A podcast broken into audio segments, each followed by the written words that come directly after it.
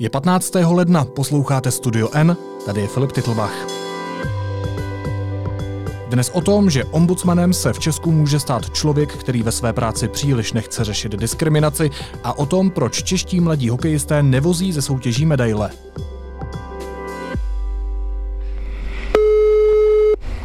Ano. Dobrý den, u telefonu je Moláček, novinář z Deníku N. Mluvím s panem Křečkem?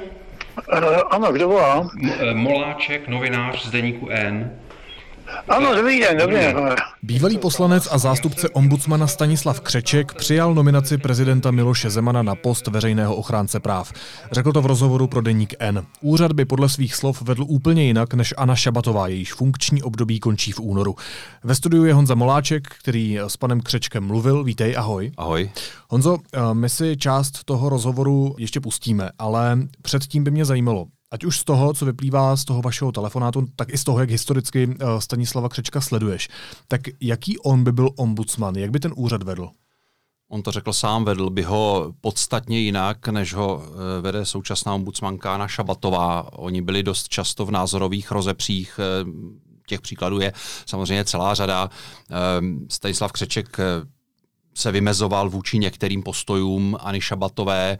Známá eh, kauza jsou třeba ty islámské šátky hmm. na školách, které byly velice jako pečlivě sledované. Samozřejmě vyvolávalo to velké emoce, velké vášně. Tam byly oba dva vlastně eh, Anna Šabatová na jedné straně, její zástupce Stanislav Křeček na naprosto odlišná, naprosto odlišná stanoviska zastávali. Takže z toho je asi patrné, kde by byly ty hlavní rozdíly eh, mezi tím současným vedením a budoucím vedením úřadu veřejného ochránce práv, pokud by se jim tedy skutečně stal Stanislav Křeček. Kdyby měl Stanislava Křečka popsat, tak co to je za člověka?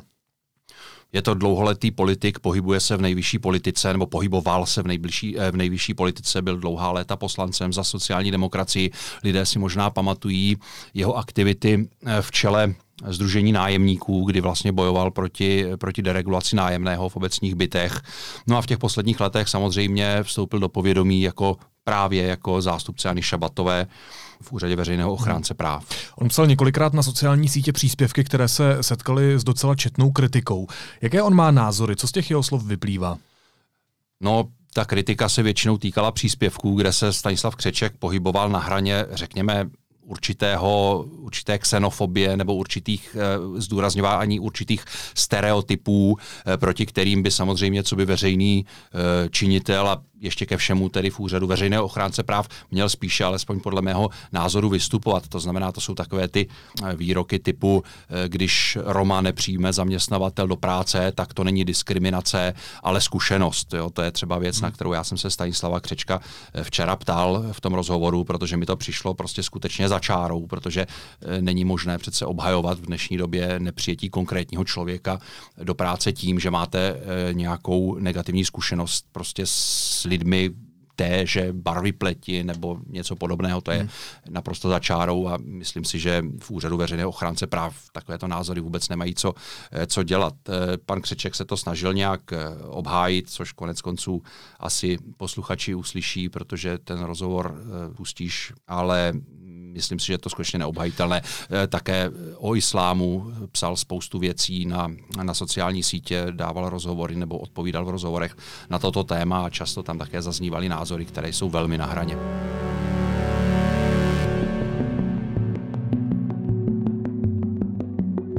Těmito konkrétními případy podle mě souvisí i to, co on ti přímo říkal v tom rozhovoru, a to, že by se tolik nesoustředil na diskriminaci, která podle něj představuje jenom malou část problematiky a mají ji řešit soudy. Není ale řešení diskriminace jeden z hlavních pilířů práce ombudsmana, tak jak to nastavil Otakar Motejl nebo třeba Anna Šabatová? Diskriminace zcela bez pochyby patří do toho spektra e, různého jako chování ze strany státních úřadů a tak dál k občanům, které, kterým se ombudsman má za, zabývat. To je, to je nepochybně, to vyplývá ze zákona, vyplývá to prostě z, z pravomocí ombudsmana. Stanislav Křeček má pravdu v tom, že samozřejmě je tady určitá role soudu, je tady určitá role ombudsmana. To není zaměnitelné, soudy mají nějaké pravomoce, mají, mají nějakou prostě agendu, mají nějaké, je, je na nich, aby vydávali rozsudky. To ale je otázku, jestli ten ombudsman bude aktivní v tom, na tomto tak, poli. ombudsman to samozřejmě dělat nemůže, ale jistě každý ombudsman vnímá nějak subjektivně tíži nějakých problémů a je zjevné, že, že Stanislav Křeček, který tíži zrovna diskriminace příliš nevnímá, spíš tento problém označuje za marginální. Říkal mi, že těch stížností, které v tomto kontextu, tedy v kontextu diskriminace na úřad ombudsmana chodilo, bylo ani ne 5%. Nevím, jestli se z toho dá něco vyvozovat, jestli to je tak, že prostě diskriminace není problém v České republice, anebo je to, jestli je to spíš tak, že její oběti prostě eh, ten úřad nekontaktují, protože třeba ani neví, že to mohou udělat, nebo, nebo že si o toho nic neslibují, to je samozřejmě těžké. Tak je taky otázku, jestli je diskriminace opravdu masová záležitost. Možná je v tomto kontextu ještě potřeba zmínit, že Stanislava Křečka nominoval prezident po neúspěšné nominaci Heleny Válkové, u které se zjistilo, že psala odborné texty společně s rudým prokurátorem Josefem Urválkem, který v 50. letech, tedy v dobách stalinismu, posílal na smrt nevinné lidi ve vykonstruovaných soudních procesech. Připomeňme, že mezi nimi byla například i doktorka Milada Horáková. Dá se ale odtušit, proč pan prezident nominoval místo Heleny Válkové právě Stanislava Křečka? Myslím, že to není velké překvapení. Oni mají podobné vidění světa prezident Zeman také se tváří dost skepticky nebo mluví dost skepticky o věcech, jako je, jako je islám, jako je diskriminace. Má za sebou samozřejmě také řadu kontroverzních výroků, třeba i o Romech a podobně, hmm. takže myslím si, že oni v tomto naprosto souzní, takže mě vůbec nepřekvapuje, že padla volba právě na Stanislava Křečka. Samozřejmě eh, jistou překážkou by mohl být jeho vysoký věk, je mu 82 let, ale Včera mě v rozhovoru řekl, že se cítí fit a že pokud, pokud bude zvládat, tak ten úřad bude rád vykonávat. Říká redaktor a komentátor Honza Moláček. Honzo, děkuju. Taky děkuju, ahoj. A teď si pojďme pustit tvůj rozhovor přímo se Stanislavem Křečkem. Vy jste se dostával dost často do názorových rozporů s paní Šabatovou. Znamená to, že by ten úřad teď vykročil pod vaším případným vedením nějak úplně jako jiným, jiným směrem? Já o tom nepochybuji. Já si paní Samotové velice vážím. Je to osoba, která celým životem garantovala určitou úrovní právě jak je nositelkou řady vyznamenání, ale to jí pojetí ombudsmanského úřadu se spíše blížilo pojetí neziskovky.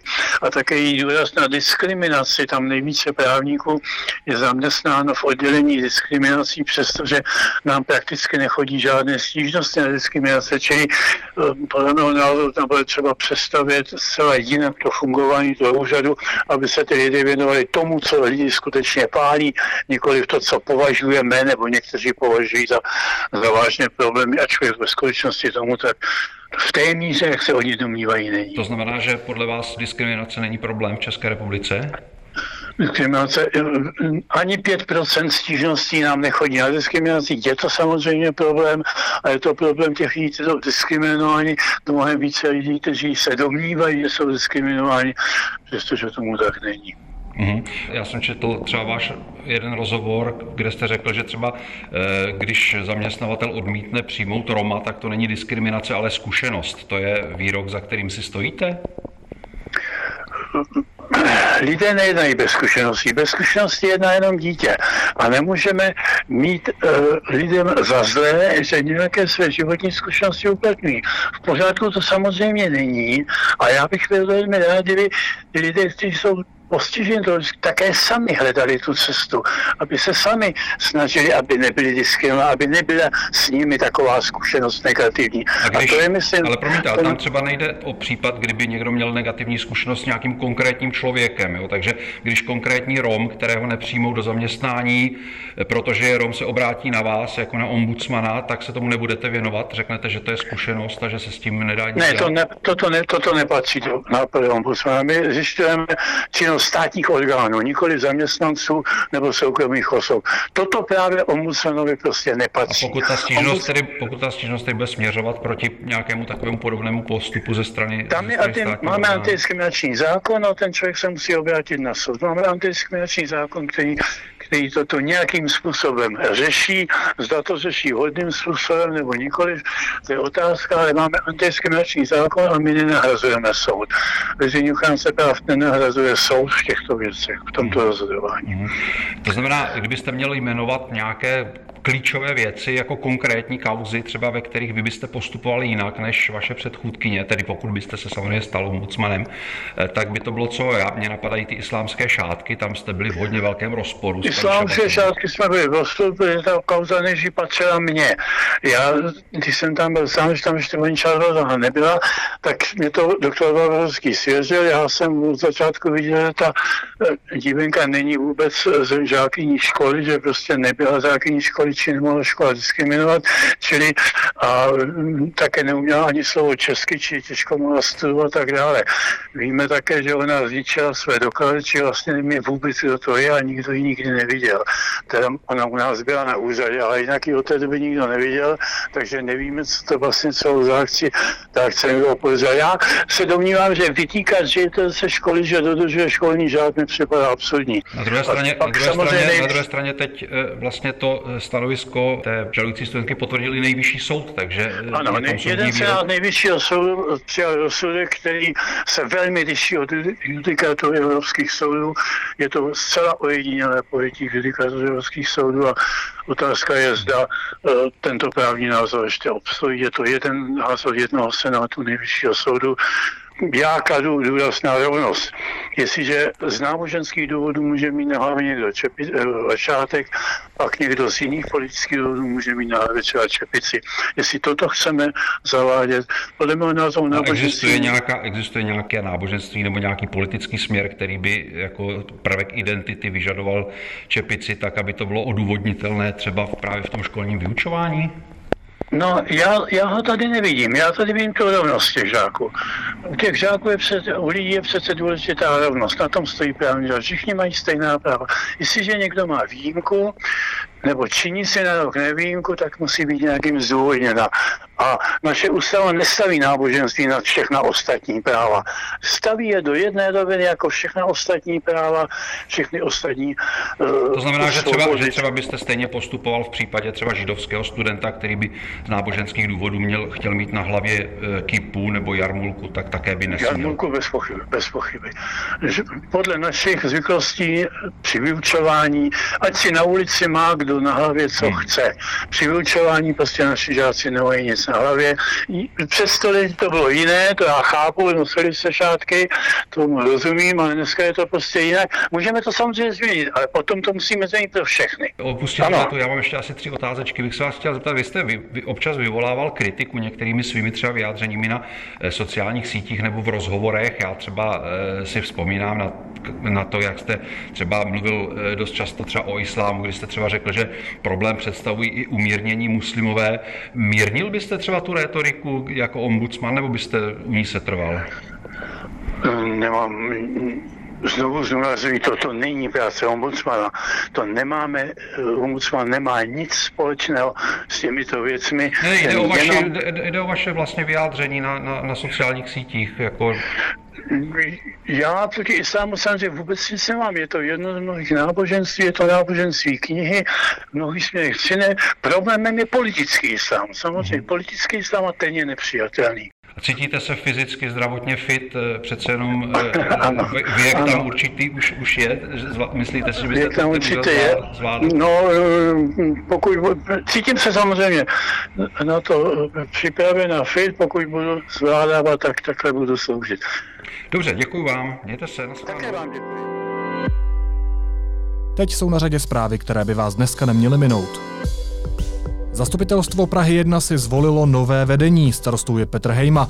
Radnici povede uskupení My, co tady žijeme, společně s TOP 09, ODS a hnutím ANO. Do vedení města má nejtěsnější většinu jednoho hlasu. Prezident Miloš Zeman už nebude natáčet pořad Týden s prezidentem u Jaromíra Soukupa na TV Barandov. Podle svých slov tak rozhodl prezidentův mluvčí Jiří Ovčáček, podle nějž pořad, cituji, již vyčerpal svůj potenciál. Ruský prezident Vladimír Putin chce změnit ústavu a uspořádat referendum o svých nových návrzích. Podle něj musí Rusko zůstat silnou prezidentskou republikou, ale například při jmenování vlády chce posílit roli parlamentu a gubernátorů. Bosnu a Hercegovinu sužuje extrémní smog. Počet pacientů plicního oddělení nemocnice v Tuzle se zdvojnásobil. Drasticky přibývá také rakoviny plic. Na nemoci spjaté se znečištěním vzduchu tam ročně umírá 3300 lidí. Ke sledování zavražděného novináře Kuciaka a dalších používali členové komanda převleky, paruky, berle a další věci, aby byly nenápadní, tvrdí před soudem Peter Todt. Měli prý také přehledy vazeb novinářů, včetně informací o autech a řidičských průkazech. A Brexit už brzy bude Velkou Británii stát víc než všechny její platby Evropské unii za posledních 47 let. Náklady zatím dosáhly 130 miliard liber.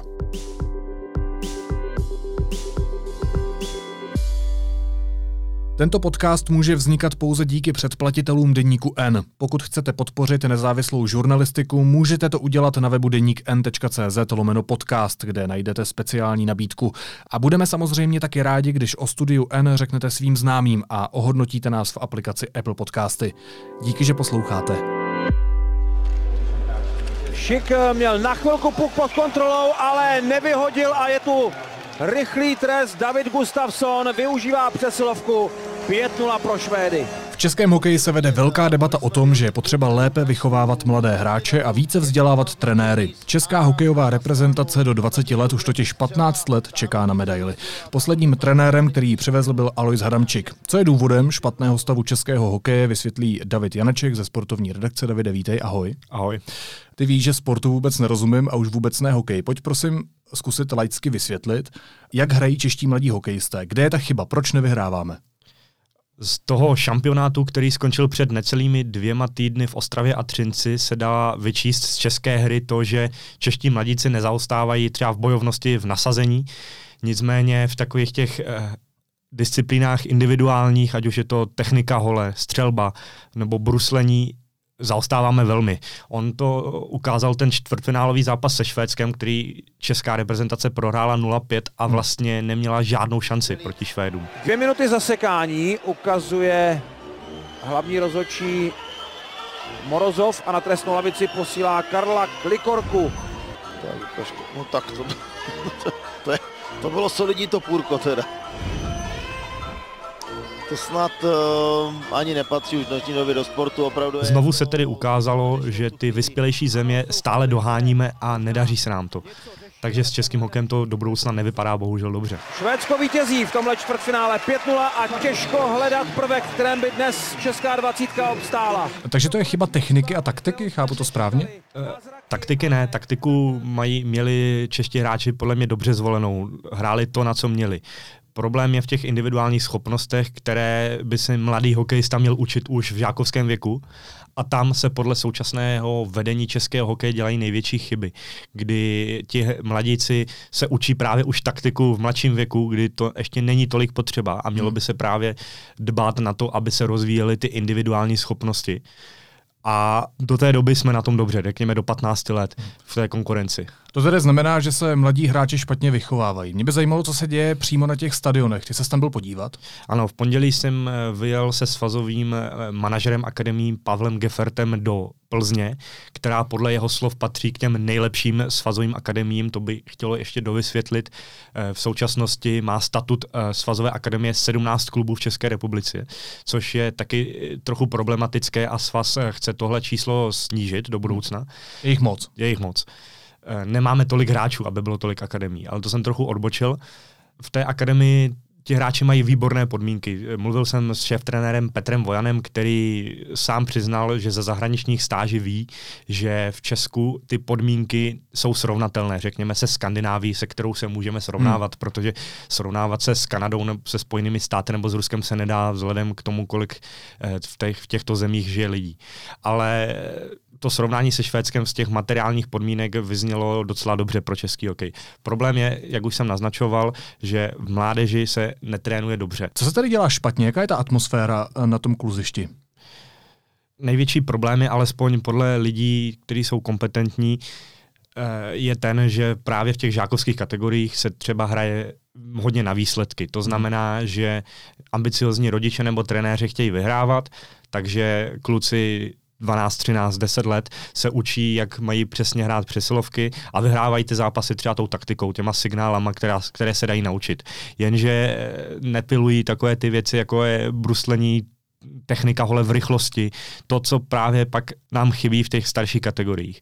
A v těch 15 letech, 16, 17 už se to těžko dohání. Mě zaujalo, že nemluvíš jenom o trenérech, ale taky o ambiciozních rodičích. Chápu teda správně, že eh, ti rodiče chtějí po těch trenérech, aby tu jejich dítě, ten jejich kluk byl šampion, aby ho prostě koukali vycepovat, místo toho, aby on si tu hru v těch svých 12 nebo 13 letech užil? Takhle nějak jsem to pochopil z toho, co, co jsem slyšel od trenérů anebo od eh, hmm. kompetentních lidí na svazu. A proč se to stalo? Sa- proč jsme v téhle fázi? Kdybych znal odpověď na tu, tuhle tu otázku, tak by mě asi zaměstnali na svazu. nicméně, nicméně může hrát roli i to, že si třeba některý rodiče kompenzují vlastní kariéry, které jim hmm. nevyšly. Další věc je, ta soutěživost až přílišná. Už jsem to tady naznačoval. Prostě děti by měly do určitého věku si tu hru užívat a naučit se mít ten hokej rád a mít prostě k tomu sportu nějaký vztah. Když prostě v 10-11 letech po tobě někdo bude křičet, že si prohrál zápas o hmm. gol a že nestojí za nic, tak tě to asi úplně nebude motivovat do další práce. Já taky přemýšlím, jestli v tom nemůže být i viděna peněz, protože eh, slavní hokejisté samozřejmě berou velké peníze jako je to asi možné, ale zase na druhou stranu profesionální sportovci, to je absolutně špička ledovce, to, to je obrovské síto a ten, kdo se tím hezky živí, to je, si to musí jako opravdu hodně vydřít, takže eh, myslet na to už právě v téhle mladé kategorii je podle mě jako nesmysl. Když jsi o tom bavil s trenéry a s dalšími odborníky, tak co s tím, jaké je to řešení?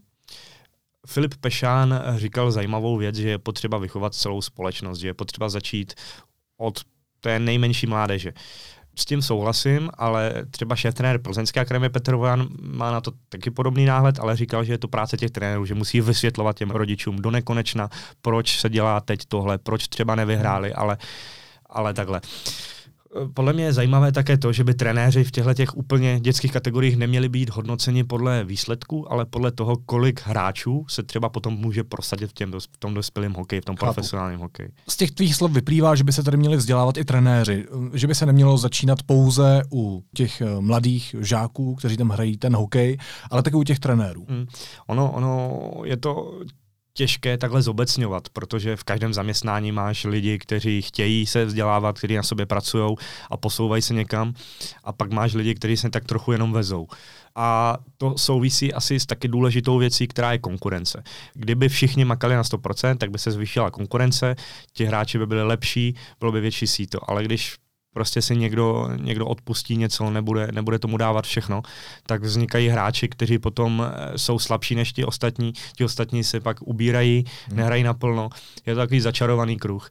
Ale padaly nejčastěji slova konkurence, tvrdá práce a potom se může něco dít s českým hokejem a můžeme být zase na vrcholu. Špatný stav českého hokeje popisuje sportovní redaktor David Janeček. Davide, díky moc. Taky děkuji za pozvání. A na závěr ještě jízlivá poznámka. Hradní mluvčí Jiří Ovčáček má za to, že pořad týden s prezidentem Jaromíra Soukupa na TV Barandov, cituji, již vyčerpal svůj potenciál a nemůže přinést nové impulzy. Proto podle svých slov rozhodl, že Miloš Zeman už v relaci vystupovat nebude. Je otázkou, zda svůj potenciál už dávno nevyčerpali všichni aktéři tohoto případu. A jestli nějaký potenciál vůbec kdy byl. Naslyšenou zítra.